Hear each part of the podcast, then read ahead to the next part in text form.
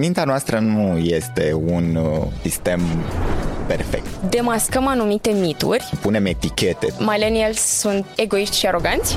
Conflictul a însemnat evoluție. Baby boomers sunt uh, inapți tehnologic. Ce zodie ești când te-ai născut, da?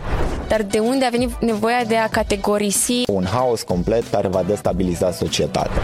Gen Z, o generație prea sensibilă și lipsită de răbdare? Tinerii din ziua de azi nu mai fac nimic. Cine o să ne plătească pensiile? Toți oamenii dintr-o anumită categorie sunt workaholic. Vârsta adolescenței ar trebui trăită sub o piatră și omul să iasă de sub piatra aia, gata, crescut și uh, abil pentru societate. Ne ajută să ne conectăm, dar în același timp, Uh, Sunt Gen Z, sunt uh, român, sunt moldovean. ce sfat i-ai da fiecare generație?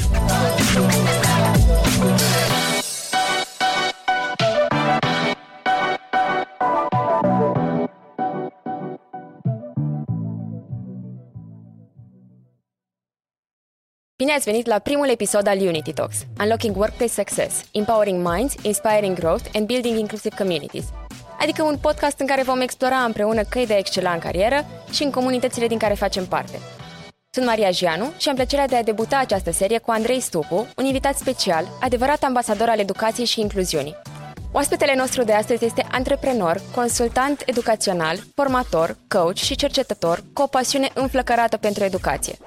Pe lângă faptul că urmează un doctorat în științele educației cu cotutelă în filozofie, invitatul nostru este și fondatorul Andrew Beehive Consulting, o companie care are misiunea de a crea experiențe de învățare inovatoare și inspiraționale, bazate pe studii intergeneraționale și inteligență etică.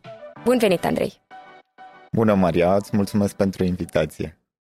Uh, Eu te urmăresc de ceva vreme și sunt uh, complet impresionată de uh, ceea ce faci și uh, de abordarea ta uh, holistică privind uh, educația. Dar ceea ce m-a, m-a intrigat cel mai tare uh, a fost uh, abordarea ta privind uh, generațiile. Și cum în ultimii ani au vuit foarte multe studii în zona asta și cum noi la Genesis avem de-a face cu multe companii care se confruntă cu anumite dileme privind subiectul ăsta. Uh, Te-am invitat să povestim împreună, să uh, demascăm anumite mituri și um, să deschidem porți către generozitatea și înțelegerea intergenerațională. Uh, și aș vrea așa să începem, uh, vreau să te, să, să, să, să te întreb uh, de câte ori ai auzit în ultimii ani uh, următoarele replici și cum uh, îți explici existența lor.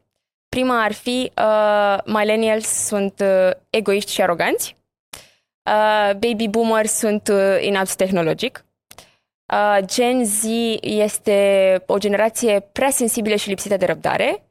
Și Gen X uh, sunt, uh, este o generație de workaholici. Am auzit de foarte multe ori, din păcate ar spune, și îmi place foarte mult cum ai reușit să introduci înainte discursul nostru, până la urmă discuția asta despre generații, punând accentul pe colaborare intergenerațională, nu pe conflict, deși o să vedem pe parcursul discuției noastre că avem noi înșine o percepție oarecum eronată despre ce înseamnă conflictul, îl asociem imediat cu ceva rău, cu ceva care distruge. De multe ori, conflictul și de-a lungul istoriei umanității, conflictul a însemnat evoluție. Conflictul dintre o percepție anterioară și una ulterioară, da? această sinteză între o teză și o antiteză duce de cele mai multe ori la un rezultat potențial bun de cele mai multe ori. Prin urmare, conflictul dintre generații nu este iminent sau uh, din start, din capul locului, ceva negativ. Uh, în momentul în care începem să avem însă credințe din acestea, să punem etichete, toți oamenii dintr-o anumită categorie sunt workaholics, spuneai de acest termen. Deși ar fi interesant să vedem evoluția termenului în lumea de business, de exemplu, în modelul psihometric foarte utilizat, Process Communication Model, unul dintre tipurile de personalitate de acolo, care astăzi se numește Thinker, se numea în momentul realizării acestui model la finalul secolului trecut workaholic, fără să fie nicio problemă. A, deci dacă eu sunt bază și fază thinker, înseamnă că eram workaholică uh, vehementă. E, exact, așa uh, era, era folosit termenul. E fascinantă în sine în știință evoluția termenilor și felul în care vremurile se schimbă și schimbăm cuvintele pe care le folosim. Înțelesul cuvintele, înțeleg. Legat de mania despre care spunea, ea în sine poate să ne arate lucruri. Eu aș porni de la întrebări precum de ce ne preocupă generațiile acum, de ce vorbim atât de mult despre generații, indiferent dacă vorbim da, popularizarea oricărui tip de concept, scoaterea, scoaterea lui din granițele uh, analizei academice științifice va produce, pe lângă efectul pozitiv de popularizare, dar ăsta e scopul, să ajungă la mai mulți oameni, va duce și la niște uh, modificări din perspectiva consistenței conceptului, a validității lui, uh, lucru care m-a preocupat. Pe mine, în momentul în care uh, am descoperit uh, generațiile, Um, și discursul ăsta despre ce înseamnă Gen Z, eu însumi fiind invitat să vorbesc despre experiența mea ca tânăr angajat sau ca cel mai tânăr de, din încăpere de multe ori mi se întâmpla să fiu foarte precoce și să fiu întrebat dacă e o caracteristică generațională. De cele mai multe ori um, în media apar titluri de genul ăsta. Tinerii din ziua de azi nu mai fac nimic. Cine o să ne plătească pensiile? Ce se va întâmpla cu lumea? Combinația dintre faptul că generația Z e foarte lipsită, iată, de um, disciplină, va la pachet cu evoluția inteligenței artificiale, va duce la un haos complet care va destabiliza societatea. E fascinant pentru noi, dacă ne punem uh, ochelarii de istoric, să mergem un pic așa, să luăm elicopterul și să ne ridicăm deasupra sistemului Ehm, în teoria sistemelor complexe mm, este vorba despre, se cheamă granularitate. Ehm, și atunci știi cum e o problemă. Cât de aproape de ea o observi, ehm, poate să-ți dea o perspectivă. Dacă te distanțezi un pic, ai altă perspectivă și se schimbă principiul de analiză. Când vine vorba de generații, pe lângă faptul că să vorbim de acestea pe care le-ai menționat tu, cele patru generații active care uh-huh. ne mhm. preocupă, pentru că, iată, da, sunt oameni cu care lucrăm, cu care ne întâlnim la job. Dacă mergem un pic în urmă și ne uităm uh, de la scala istoriei umanității, generațiile au fost de la început uh, um, o discuție atât în nucleul social și anume familia, cât și la nivel uh, societal. Să nu uităm de perioada elenistică în Grecia Antică, ne ducem cu foarte multă precăderea acolo ca fiind un da, leagănul culturii europene, piatra de, de temelie a evoluției noastre, atât ca societate, inventarea democrației și a tuturor principiilor care ne ghidează astăzi. Uh, la un moment dat era o vorbă despre adolescenți, că vârsta adolescenței ar trebui trăită sub o piatră și omul să iasă de sub piatra aia, gata, crescut și uh, abil pentru societate, pentru a deveni om politic. Uh, deci, din totdeauna tranziția de la o etapă la alta a fost făcută de oameni, în mod clar, iar oamenii au avut nevoie să vadă lucrurile diferit. În momentul în care s-a schimbat percepția omului despre cum trebuie făcute lucrurile, ceea ce numim noi cultură da, sau mișcare culturală, s-a schimbat un tip de caracteristică a grupului și atunci s-a format o nouă generație. Uh, mie îmi place să definez generația ca fiind un grup de oameni care tind să aibă o mentalitate. Știi că asta era următoarea întrebare, da. Uh, până acum spuneam că uh, generație e un grup de oameni care a trăit în același timp și în același spațiu și din perspectiva, dacă ne uităm în dicționarul explicativ al limbii române, vom vedea că o generație e definită de diferența dintre vârsta tatălui și vârsta fiului. Dacă ne uităm în alte discipline, nu știu, în teologie, în sociologie, o să vedem că o generație e definită după vârsta cristică, da? 33 de ani. Dacă ne uităm în psihologie și o să încercăm să analizăm generațiile astea din perspectiva impactului cognitiv, valoric, pe care niște evenimente din societate le-au avut asupra lor, o să le definim prin momente definitorii generaționale și o să explic despre mm. ce e asta. Deci ar putea fi definite, ca să, doar așa, ca structura ar putea fi definite în mai multe feluri. Principalele trei pe care tu le-ai dat ca exemplu ar fi diferența dintre vârsta tatălui și vârsta fiului, ceea ce mi se pare foarte interesant așa de vizualizat. Da, păi nu asta definim. Când spunem generația tatălui, generația bunicului, generația fiului. Okay. E legată de acest... Uh, în o anumită perioadă temporală și este a treia variantă în care definim în funcție de niște evenimente uh, semnificative pentru un anumit segment de oameni. Exact. Care um, este cea care tu rezonezi e. cel mai mult? Desigur că mm, voi spune ca a doua, pentru că are un fundament logic la bază. Mm-hmm e această dezbatere. Când se termină generația mea? În 77, în 76 sau în 78? Uh, nu există niciun instrument sociologic care să traseze granițe de genul ăsta când vine vorba de oameni. Pentru că, așa cum am zis, oamenii nu sunt toți la fel și niciodată, inclusiv oamenii în aceeași generație, nu se vor comporta identic. Și o să spun, uite, astăzi s-a născut primul om care face lucrurile, nu știu, în loc să bea apă din cana albă, o bea din cana neagră și aici se încheie generația e, e aberant și nu putem să avem sub nicio formă un tip de gândire științifică dacă afirmăm lucruri de genul ăsta cu atâta convingere și cu o nuanțare caracterologică absolut uh, fermă. Dacă vrem să ne uităm totuși la felul în care au fost categorizate generațiile din perspectiva asta a granițelor, am avea generația baby boomer, cea despre care uh, spuneai tu că uh, la început nu se adaptează tehnologic, da? Acești, că sunt, uh, uh, așa, așa, astea, astea, astea sunt zvonurile, nu? Vezi? Uite, N-am da? spus. Sigur, și ne gândim la faptul că e cea mai în vârstă generație Ei, activă. Între ce vârste sunt cuprinși acum?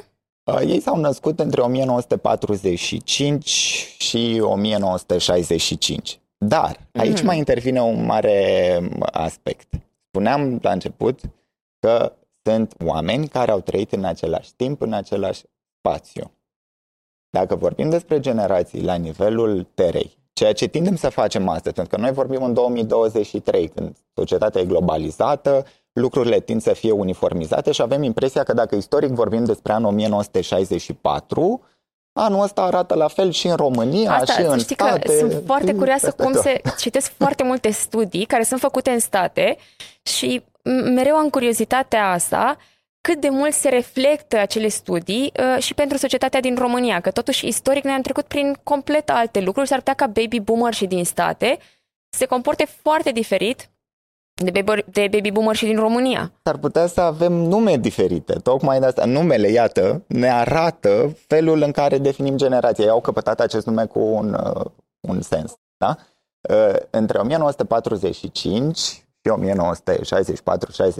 acest uh, amplu, o perioadă destul de mare, de 20 de ani, este perioada postbelică. Post da? Da. În Statele Unite um, a fost așa un moment de s-au glorie. întors da? Uh, oamenii exact. acasă, au început să fie productivi. Lumii uh, au uh, început să își seteze noi raporturi sociale la nivel familial. Da? Gradul de emancipare al femeii apare acolo, după ce ele au rămas în Statele Unite, au început să aibă joburi pentru că bărbații plecau, se schimbă paradigma femeii casnice în Statele Unite, lucru care duce la un alt tip de perspectivă despre raportul dintre genuri, care ulterior duce la un alt tip de perspectivă despre prosperitate, încep să aibă uh, relații, să spunem, uh, mult mai bune în, în sânul familiei, pentru că era această aura prosperității, crește comportamentul de consum. Da? baby boomers erau foarte mari consumatori. În Statele Unite, această generație, da, considerată generație de optimiști, consumatori, da, își cumpără foarte multe produse și pe fundamentul acesta pe fondul unei evoluții economice și uh, inclusiv da, producerea frigiderului, televizorului și așa mai departe. În România? În România. Complet diferit. Hai să ne aducem aminte că după al doilea război mondial urmează o perioadă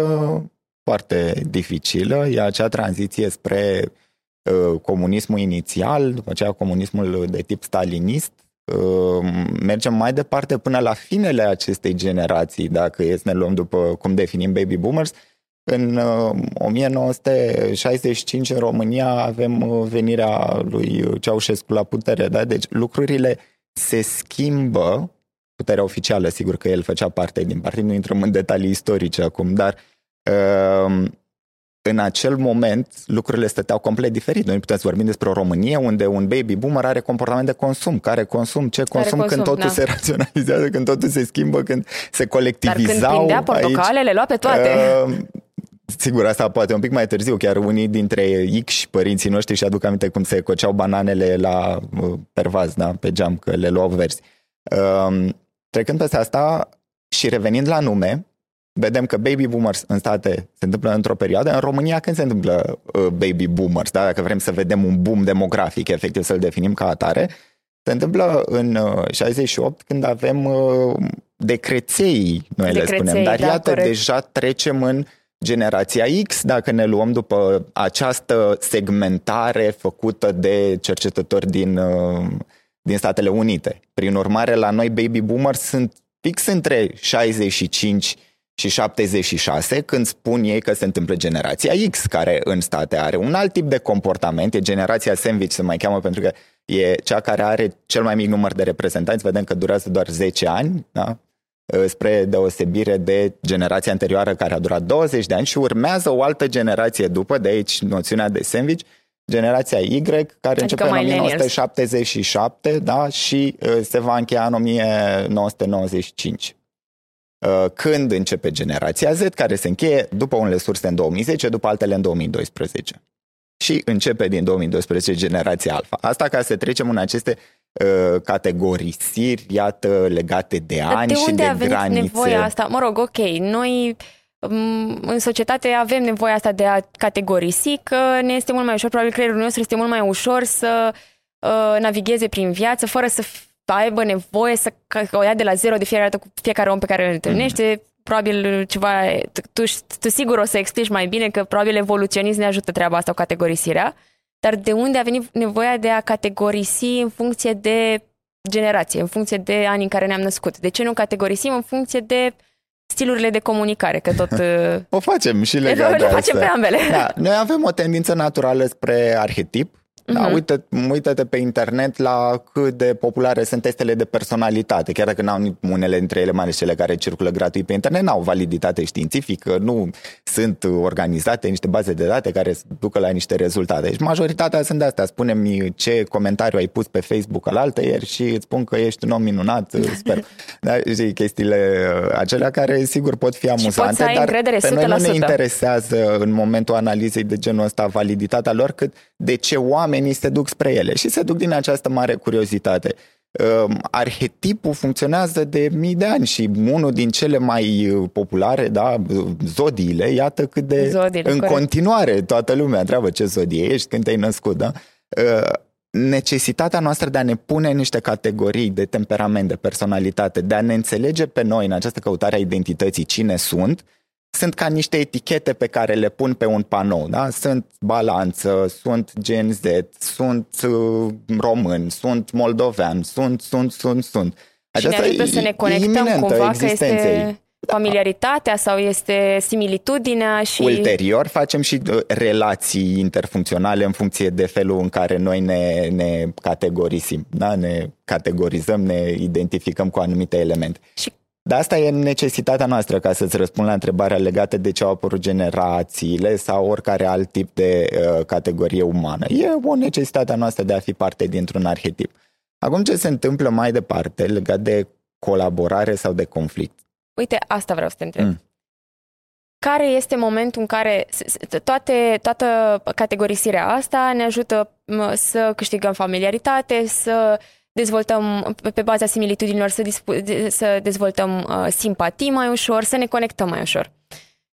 Unde apare punctul în care m- mm, aceste categorisiri m- mm, sunt dezavantajoase relațiilor noastre, adică m- mm, ne ajută să ne conectăm, dar în același timp poate ne îndeamnă să punem niște limite nenecesare sau să îndepărtăm anumiți oameni sau să creăm conflicte poate da, nenecesare. Mintea noastră nu este un uh, sistem perfect. Hai să o luăm de aici. Da? Uh, felul în care încorporăm aceste informații despre noi și despre ceilalți se întâmplă în niște tipare legate de valori, legate de educație, legate de clasă socială uneori, legate de tipul de activități în și de grup social pe care îl avem în jurul nostru. Caracteristicile, pe lângă acea nevoie de a ne crea o identitate, sigur, pentru specia noastră este absolut fundamentală nevoia de a fi uh, văzuți cu încredere și de a aparține unei comunități. De multe mm-hmm. ori, da, facem lucruri imorale de dragul compromisului social, nu? Acesta, vorbim de anturaje la adolescenți, asta anturat cu cine nu trebuie Că uh, suntem mai în siguranță în grup decât uh, suntem uh, singuri sau... Uneori nici nu avem percepția siguranței, că facem lucruri la limita riscului și nu ne aduce siguranță, nu știu, un comportament adictiv, dar sunt dispus să mă expun unui comportament negativ de dragul validării celor din jur. Noi suntem niște animale foarte dependente de ce spun ceilalți de noi, chiar mhm. dacă mai sunt prietenii care au I don't nu, care about what others say, da? well. Creierul când percepe un mesaj negativ despre tine va reacționa indiferent de toate barierele pe care le pui. Eu spun că un om care se detașează sănătos de uh, credințele negative ale celorlalți uh, depinde în cât timp are revenirea, dar nu voi nega niciodată că efectul există. Deci între un om care îi pasă prea mult și un om care îi pasă prea puțin, Um, diferența e în timpul în care își revine din ceea ce aude despre sine, dar niciodată cineva nu o să fie 100% lipsit, ba chiar ar fi un semn negativ, ar duce spre, spre un tip de comportament lipsit de, de empatie, da? să nu înțelegi că tu, dacă ai o imagine socială scăzută, va trebui să faci ceva ca să-ți recapeți încrederea în ceilalți. Așa funcționăm. Revenind la generații, cu aceste două tipuri de Uh, procesări cognitive, dacă vrei, sau emoționale, uh, legate de felul în care funcționează uh, creierul nostru în sine, venim cu aceste biasuri în Bias. momentul în care identificăm diferențe între categorii. Da, eu mi-am ales sau societatea a ales sau un studiu care mă definește așa a ales să fiu considerat generația Z. Celălalt este generația X noi nu o să ne nu să avem un conflict by default, da, din start, doar pentru că avem această diferență. În momentul în care emoțional eu interacționez cu tine la locul de muncă, avem de împărțit ceva, avem de luat o decizie, dacă eu sunt incompetent sau nu sunt în măsura în care să te înțeleg, nu sunt îndeajuns de curios, de deschis, să-ți pun întrebări suficiente pentru a te înțelege, eu voi folosi ceea ce spuneai tu despre stereotip în sociologie, în psihologie, stereotipul nu e nimic altceva decât o scurtătură a gândirii. Da, o scurtă. Tind o scurtătură, Practic, nu... asta înseamnă, nu? Biasul e un pic mai uh, dezvoltat de atât. Avem stereotipul, e o convingere, uh-huh. toți sunt așa și asta mă ajută să nu mai stau să citesc o carte de istorie despre români, da? O să zic toți românii sunt în X fel, fără okay. să procesez, e, să des, depun foarte... Exact. Scurtătură, shortcut. Ok. Biasul înseamnă um, un tip de perspectivă pe care l-am față de o situație, uneori poate să fie inconștient, de cele mai multe ori Influențat chiar, de? Influențat de upraising-ul meu de educație, mm-hmm. de felul în care am fost uh, am, am fost învățat să văd lucrurile. Deci, de exemplu, un tip de bias foarte uh, întâlnit când vine vorba de generație se cheamă eroarea fundamentală de atribuire. Uh, ce înseamnă eroarea fundamentală de atribuire? În situațiile sociale, pentru că ne simțim neîndreptățiți uneori sau intervine invidia, diferența de raportare socială, eu o să spun, eu n-am intrat la Oxford pentru că n-am avut noroc. Maria a intrat pentru că a avut pile. Da? Uh-huh. Ce nu mi se întâmplă mie, nu se întâmplă că n-a n fost să noroc. fie, ce ți se întâmplă ție bine, ți se întâmplă că sigur dar dacă a ți fost s-ar fi ceva întâmplat ție, acolo. înseamnă că ai fi fost foarte Eu competent. aș fi muncit foarte ai competent, foarte dar foarte tu ai avut noroc, ai uh, avut niște relații. Da. Tendința noastră este să invalidăm, din păcate, efortul celorlalți, mai ales în situația în care noi suntem în situații de pierdere, da? Asta mm-hmm. fost termenul de losers. Da? Um, prin urmare, ce spuneam înainte de generații, eu nu încep să am un conflict cu tine by default pentru că avem o diferență de vârstă. În momentul în care tu îmi vei prezenta un lucru, eu nu-l înțeleg sau nu am destul atenție sau nu mă interesează, o să zic, mm, oricum îl ascult pe ăsta care are 60 de ani, ce poate să mai zică, nu, și așa, abia a făcut, uite cum a făcut prezentarea asta, nu are skill-uri de Canva. Da? Deci, uh, e foarte simplu să asociem prin acest tip de diferențiere faptul că cineva nu face ceva. Da? Noi pornim, de fapt, nu de la generații, nu de la gen de multe ori, nu ne de trebuie la doar vârstă. un uh, motiv. Exact, ca să identificăm ceva care nu funcționează. Și mm-hmm. atunci, de fapt, ne satisfacem o nevoie emoțională prin a pune accentul pe ceea ce lipsește. Mm-hmm. Um, mie adică... mi se pare uh, Scuze, adică devine destructiv în momentul în care, în loc să punem accentul pe ceea ce aduce, ne punem accentul pe ceea ce lipsește. Exact. În loc să stereotipurile să uh, conecteze, să deconecteze, de fapt. Exact. Uh, ideea asta, dacă avem valori comune, valorile ne vor uni, dacă avem convingeri distincte, convingerile ne vor separa. Uh-huh. Și să spun despre toți oamenii într-o categorie că sunt un anumit fel, e un tip de convingere disfuncțională. Asta înseamnă că eu pierd abilitatea de a mă raporta uman la tine, În Portugalia uh, am întâlnit-o pe Isabel Baptista, e una dintre fostele mele profesoare și e printre cele care a pus bazele unui concept etic nou, etica chipului, se cheamă etica du roștu, care înseamnă uh, simplu fapt că eu te identific pe tine ca cu trăsăturile tale umane, da? o văd o față umană, înseamnă că ăsta este prima dovadă, aceasta este prima dovadă a faptului că mi-ar trebui să mi se activeze comportamentul moral. Moralitatea nu se întâmplă în lipsa semenilor. Eu nu am cum să operez moral fiind singur om de pe Terra, pentru că nu am cum să-i fac rău și, și n-au cum moralitatea. să-i fac bine. Exact. Prin urmare, moralitatea se întâmplă în acest spațiu la mijloc în care eu recunosc faptul că tu ești altă ființă și tu recunoști același lucru și noi suntem dispuși să împărtășim o serie de convenții care să ne asigure bunăstarea amândurora. Despre asta e moralitatea în termeni foarte simpli, dacă vrem. În momentul în care orice tip de convingere distruge acest spațiu, în care eu te recunosc pe tine fundamental ca om și tu mă recunoști pe mine, e, e ceva greșit acolo, da? Mm-hmm. dacă pun aceste bariere. De multe ori suntem în măsură să le punem din, nu știu, mi este frică de tine.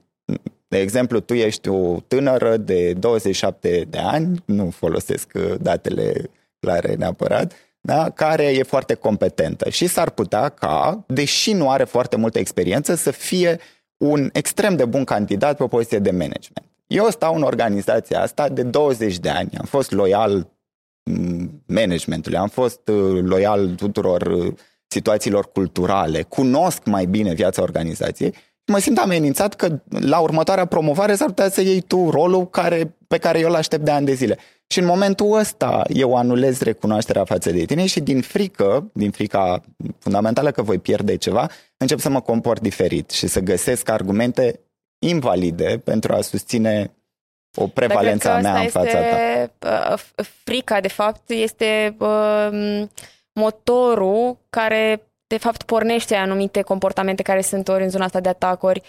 Um, ce ar putea să fie în, în afară de frică? Din ce am putea să acționăm în afară de frică? Să ajungem în comportamente destructive sau să apelăm la stereotipurile astea pentru motive nu foarte lăudabile sau morale? De multe ori e și um, ceva ce sună așa simplu poate și um, nu știu, nu atât de, de grav, ignoranța. Ignoranța. Uite, Elie Wiesel spunea că opusul iubirii nu e ura, opusul iubirii e indiferența, iată, sau ignoranța. Pur și simplu nu mă interesează cine ești, da? Sunt, sunt complet detașat de existența ta, de visurile tale, de dorințele tale. Prin urmare, o să acționez într-o manieră care se bazează foarte mult pe aceste shortcut-uri. Mm-hmm. E blondă, e tânără, e femeie și o să încep să folosesc aceste argumente ca scuze pentru orice repertoriu de comportament la mine care putea să fie uh, văzut drept negativ.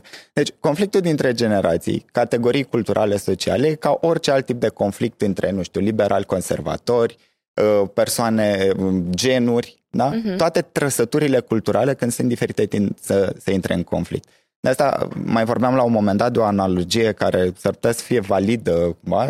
Adică în studiu de gen vorbim despre uh, bărbat-femeie, dar mascul-femelă. Deci există uh-huh. trăsătura biologică și aceste trăsături biologice îi se asociază o trăsătură uh, culturală. Nu o să intru în detalii, că nu e o, un podcast despre, despre studii de gen, dar dacă ne uităm la generație, la fel, avem vârsta, care e o trăsătură biologică, și acestei vârste îi se asociază o trăsătură culturală care e generația. Uh-huh. Dacă ne gândim că în studiile de gen există o fluiditate de gen, da? deci uh-huh. alegerea culturală poate să difere de datul biologic și în situația vârstei, de exemplu eu dacă am prieteni, doar persoane de 50 de ani, dacă ascult muzica pe care o ascultau ei, uh-huh. dacă am tipul de activități sociale pe care le au ei, Înseamnă că eu sunt cumva fluid generațional. Eu deja nu mai funcționez ca un Gen Z, pentru că nu împrumut setul de caracteristici pe care această generație îl manifestă, ci mă comport social într-un mod diferit. Și atunci,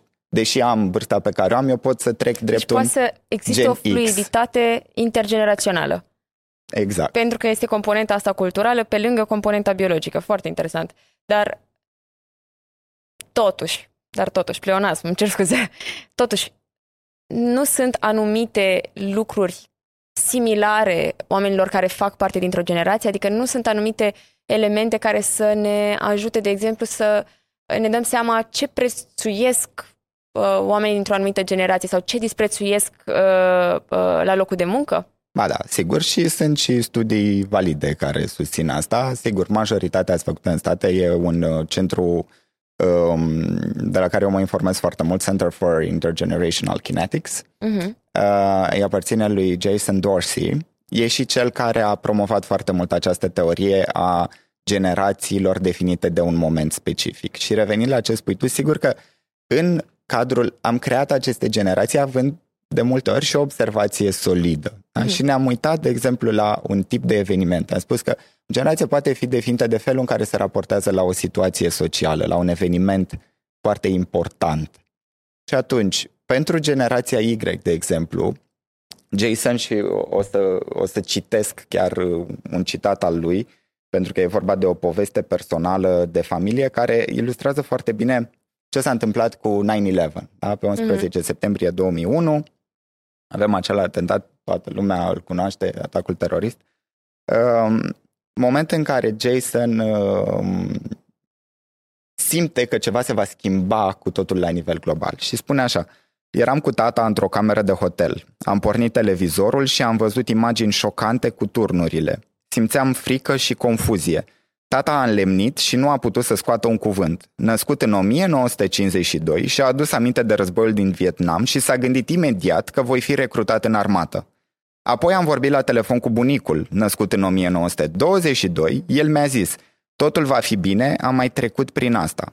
El și-a adus aminte de Pearl Harbor.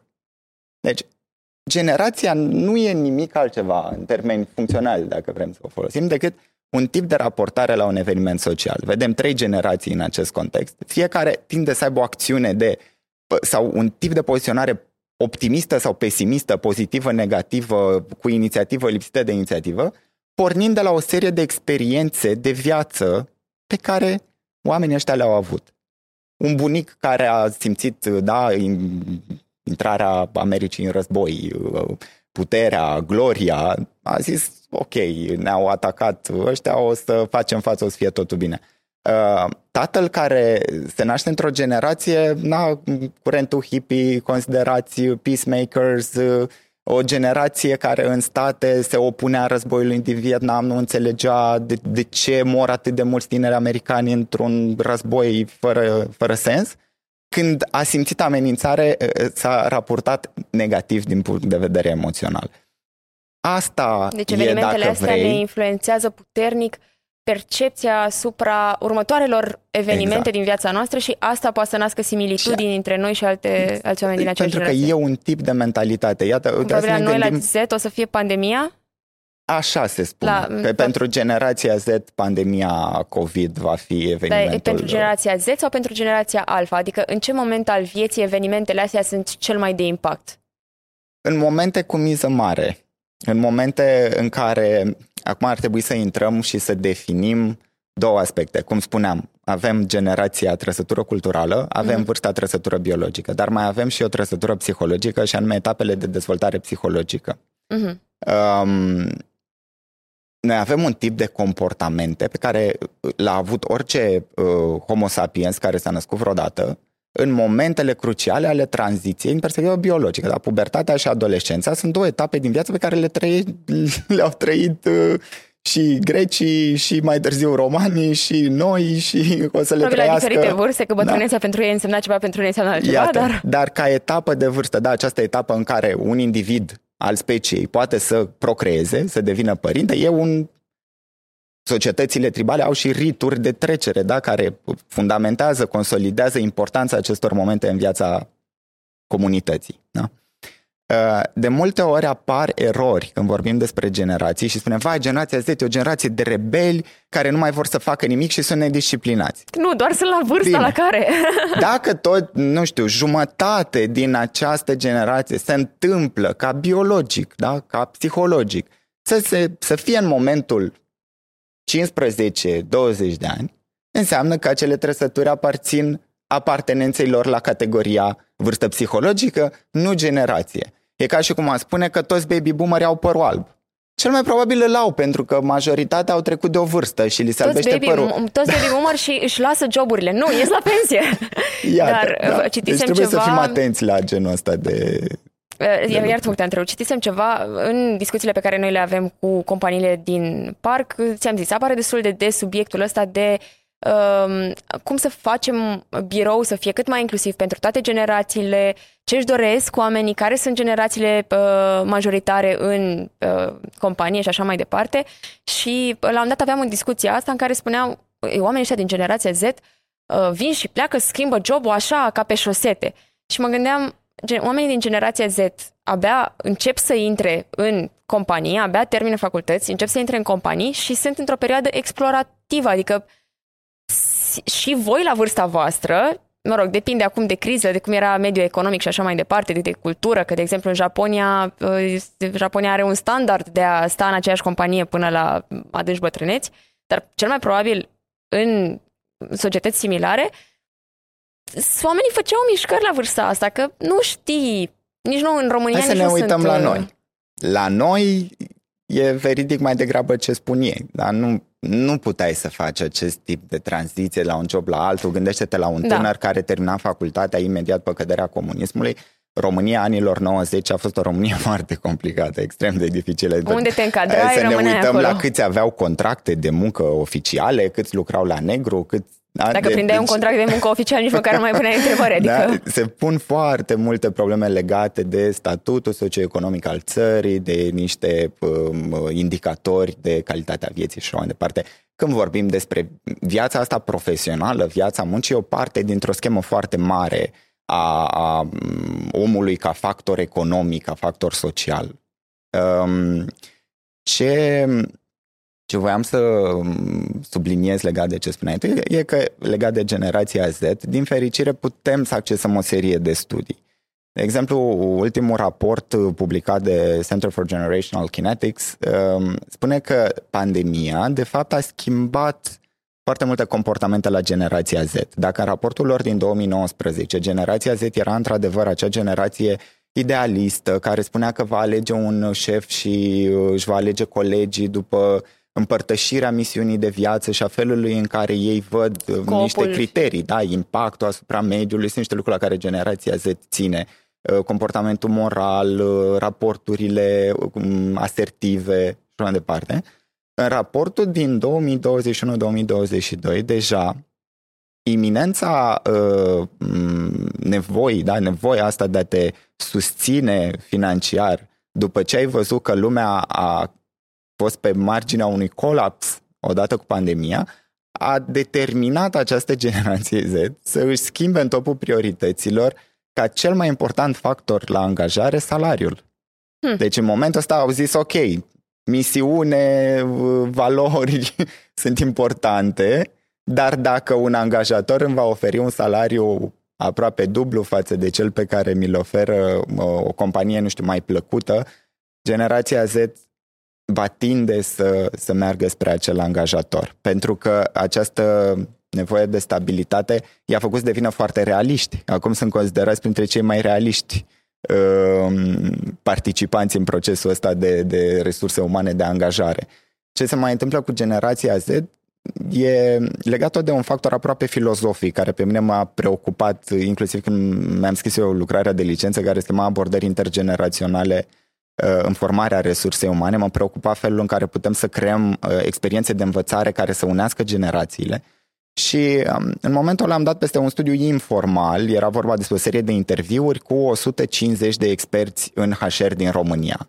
Majoritatea directori de resurse umane în companii de top din România, 150 de companii. Hmm. Și am văzut acolo, era o întrebare despre uh, ce valorifici, ce uh, îți place, ce e important să aibă un uh, potențial candidat în momentul în care vine la un interviu. 80 de oameni din 150 au spus că cea mai importantă este autenticitate. Da? Să fie omul să fie autentic. autentic. Să nu mă să deranjezi, fie... dar să fie autentic. Tocmai aici apare ce înseamnă autenticitatea asta, că în filosofie se spune că autenticitatea e primul dușman al politeții, de exemplu. Dacă mie îmi vine să fac ceva așa acum, s-ar putea să încalc niște limite. Da? Bine, felul în care noi ne folosim de poate să fie autenticitatea în sine e o valoare bună, dar felul în care noi putem să o interpretăm, iată, poate să ducă la niște divagări și faptul că e foarte generală ce înseamnă a fi autentic. Tu ești autentic în felul tău, eu sunt autentic în felul meu, dar putea să, să avem un raport foarte dificil pe mhm. baza mm-hmm. acestei percepții uh, uh, idealizate despre ce înseamnă omul autentic. Uh, dar ce e și mai fascinant este că doar doi oameni din 150 au zis că valorifică, de exemplu, disciplina. După ce îi angajează, da, majoritatea angajatorilor se plâng că oamenii din generația Z nu sunt disciplinați. Dacă ne uităm la recrutare, doar 2 din 150 spun că e importantă disciplina. disciplina. Importantă autenticitatea. Dar sunt autentici, că asta ai căutat. E, e foarte important de văzut discursul pe care îl avem și felul în care uneori percepțiile astea culturale tind să se schimbe în funcție de ce dă bine. E, de ce dă inclusiv, bine, da. iată, autenticitatea noastră în demersul de a crea relații intergeneraționale fructuoase, constructive, e, e importantă. Trebuie gestionată cu înțelepciune.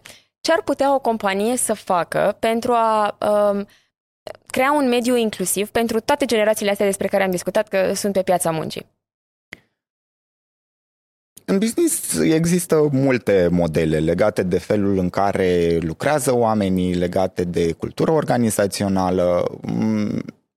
Mm, nu o să dau direcții așa idealiste. E foarte important să-ți cunoști oamenii, să-ți cunoști cultura organizațională. Există se poate face un audit în direcția asta? Se poate face audit financiar? Se poate face, Avem, se poate face audit și în... Nu știu dacă am voie să le dau numele, dar uh, uh, sunt consultant acreditat în una din organizațiile care se ocupă de asta și au făcut și o cercetare publicată recent, au fost felicitați pe plan global pentru că au făcut asta, se ocupă de cultură organizațională puteți să accesați cercetările de acolo și să vedem că în momentul în care cunoaștem pe bune ce se întâmplă într-o organizație legat de comportamente, de stiluri pe care oamenii le au în raportarea la ceilalți, avem mai multă claritate. Ce mai e important pe lângă asta? Mai e important să ne uităm la felul în care uh, generația Z arată într-o organizație. Multe ori vorbim despre generația Z, dar avem un angajat în da. departamentul de marketing și încă unul la logistică. Ei nu se cunosc între ei, dar vorbim de parcă ar fi o comunitate care în mod conștient produce un tip de schimbare. Da? De fapt, acolo e temerea noastră că o să se întâmple lucrurile în nu știu ce fel, dar nu mă duc să cercetez real ce se întâmplă în organizația mea. E foarte important să facem asta. Ce mai e important e ca organizația să facă o tranziție de la um, process-oriented things mm-hmm. sau, nu știu, task-oriented, task da? Să ne mutăm într-un learning-oriented organization. Și aici, nu știu, um, Amy um, C. Edmondson um, are o carte Teaming în care vorbește despre organizing to learn și despre cum o organizație care pune învățarea în centrul existenței ei, da. poate să-i unească pe oameni indiferent de generație. De ce? Pentru că în momentul în care noi suntem integrați într-un proces de învățare, o să fiu mult mai deschis la a scăpa de propriile stereotipuri, de convingeri disfuncționale despre tine. Când împreună învățăm să facem ceva, suntem la egalitate, suntem în rolul de învățăcei. Și noi, de fapt, oricât de experți am fi pe un hard skill într-o companie, e totul e despre evoluția în sine, dezvoltarea, e despre a avea un mindset de învățare. Nu am învățat că lucrul ăsta nu merge, am învățat că putem să facem lucrurile în altfel. Dacă Probabil schimbăm um, mindset-ul în direcția în asta, lucrurile se schimbă. avem uh, dacă ne dăm energia în zona asta de învățare, poate luăm din, luăm din energia de frică. Să nu mai acționăm din frică, să nu acționăm, să nu încercăm să facem totul perfect din frica de a nu fi dați afară, ci să poate să fim mult mai deschiși să învățăm lucruri, ceea ce presupun că schimbă oricum dinamica Urcă, uh, da, echipelor. tot ea vorbește despre the fearless organization, ideea că e nevoie să creăm uh, psychological safety la locul de muncă. Deci, uh, în toată această analiză a generațiilor, tocmai și, nu știu, e ciudat că poate eu care vine să vorbesc despre ele spun asta, dar uh, lucrurile sunt foarte vagi, cercetările sunt... Uh, deci, ca om de știință, dacă te uiți la aria asta, este foarte gri, este foarte greu să desprinzi niște adevăruri fundamentale care să ghideze un tip de proces. Și atunci hai să ne uităm la modele de business funcționale, la um,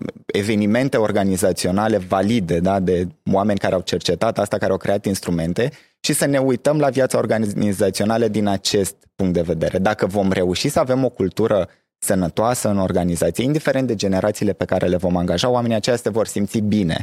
Pentru că pornim de la niște principii, de la niște valori care susțin relaționarea sănătoasă. Dacă organizația e nesănătoasă, poate să fie o cunoaștere absolut perfectă despre diferențele între generații. Stai un pic, uh-huh. Maria, am simțit să spun asta pentru că eu în 80, când mă uitam la MTV, l-am văzut pe Michael Jackson și am simțit diferit. Nu. Este despre faptul că eu te respect pe tine și în lipsa unei culturi care să susțină lucrul ăsta, cunoașterea mea despre simplele diferențe nu va face nicio schimbare. Foarte interesant. Deci... Deci, Sar, ok, asta este, asta e, ca întotdeauna work. tu oferi o perspectivă m- completă și mult mai complexă, deși evident că tuturor ne-ar plăcea ca răspunsul să fie... până la urmă. Corect, și acționabilă. Deși răspunsul cel mai plăcut probabil ar fi faceți X, Y și Z, aveți trei generații, numărații, vă dau eu rețeta imediat no. pentru fiecare dintre cele trei generații. Nu, demersul ăsta e un demers complex, strategiile de multigenerational workforce pe care, la care contribui eu din rolul meu de consultant educațional e, sunt demarate pentru cel puțin 2 ani, nu se întâmplă, facem un training două zile și o să fie minune cu generațiile. Dacă scopul e awareness-ul, e să mhm. știm, uh-huh. să definim corect generațiile, sigur, se poate întâmpla în maniera asta un curs de o zi. Dar dacă vrem să vedem o schimbare reală în organizație în termen de lungat, Vorbim de procese HR, vorbim de intervenții legate de coaching, legate de mentoring, legate de relații stabile între, de exemplu, generația X e recomandată să fie în rolul de coach, de mentor pentru generația Z, se înțelege mai bine cu generația Z decât se înțelege generația Y cu generația Z, deși sunt cele mai tinere generații. Hm. Pentru că Y au fost învățați să fie colaborativi, să fie mult mai prietenoși, pe când Generația Z impune așa niște limite, sunt mai competitivi, tind să fie mai independenți, își doresc A, lucrurile cum, foarte cu clare. Generația deasupra, adică cum ai s-ar putea să intre într-o mică competiție sau ar putea să... Iată, mhm. deci uh-huh. uh, imaginea e, e una de ansamblu și e important să o vedem ca atare și să ne folosim de toate instrumentele științifice, de business, economice, legate de uh, learning, de training, care să creeze o, un approach, o abordare sănătoasă și holistică, iată că foloseai cuvântul ăsta în introducerea mea. Um, altfel, nu, nu e suficient doar să știm în ce an se termină o generație și când începe cealaltă. Andrei, mai am o întrebare, uh, dar înainte de a termina, vreau să te întreb dacă tu ai vreo întrebare pentru mine. Știu că e primul episod al acestui podcast, mă simt uh, foarte onorat să fiu uh, primul invitat și mai să te întreb cum te simți, cum e să faci asta. În momentul în care am propus uh, acest podcast, eram foarte entuziasmată în ideea de a uh, adresa anumite teme uh, care să fie de interes pentru oamenii care lucrează în corporațiile care uh, noi suntem, cărora noi le suntem gazde uh, și care am văzut că au o tracțiune destul de mare, în special pe uh, canalul În timpul tău, Uh, unde am, mă rog, ne alegem tot felul de subiecte și povestim acolo mai pe larg. Și eram foarte entuziasmată și mi s-a părut așa o chestie foarte uh, facilă. Dar știi care este problema? Că în momentul în care începi să povestești, uh, ai această presiune de timp pe care n-am anticipat-o. Ce sfat i-ai dat fiecare generație? N-am uh, un uh, sfat unificat per generație. Cred că și oricum sfaturile rare ori sunt uh, cu adevărat funcționale. Pot să am o invitație pentru toate generațiile, pentru toți oamenii să fie curioși când întâlnesc o altă persoană, indiferent de vârsta pe care o are, de generația din care face parte, de absolut orice alt criteriu, să aibă curiozitatea de a cunoaște persoana respectivă, să folosească mai multe întrebări decât afirmații sau negații. Da? Și în momentul în care nu înțelegem ceva, să te întreb de ce Maria crezi că e în felul ăsta diferit? Ce te-a determinat să ajungi la impresia asta? S-ar putea ca eu să fi citit un studiu să fiu convins că tu ai acea convingere pentru că ești Gen Z și te-ai uitat prea mult pe telefon azi dimineață. De fapt, dacă te întreb, s-ar putea să aflu cu totul altă realitate, validă, iată, personală, care să susțină relația dintre noi și să modifice felul în care te percep în, de cele mai multe ori, probabil, într-o manieră pozitivă, să schimbem bine lucrurile. Iar dacă le schimbă rău, măcar este clar ce tip de raport avem. ce tip de raport avem. Deci, cu siguranță asta recomand tuturor oamenilor, da, indiferent de generație, să fie curioși, să pună întrebări mai mult decât să critique sau să aibă convingeri preexistente și să fie deschiși la a-i cunoaște pe fiecare în parte, pentru că fiecare om e unic, indiferent de trăsăturile culturale. Îți mulțumesc tare mult, Andrei.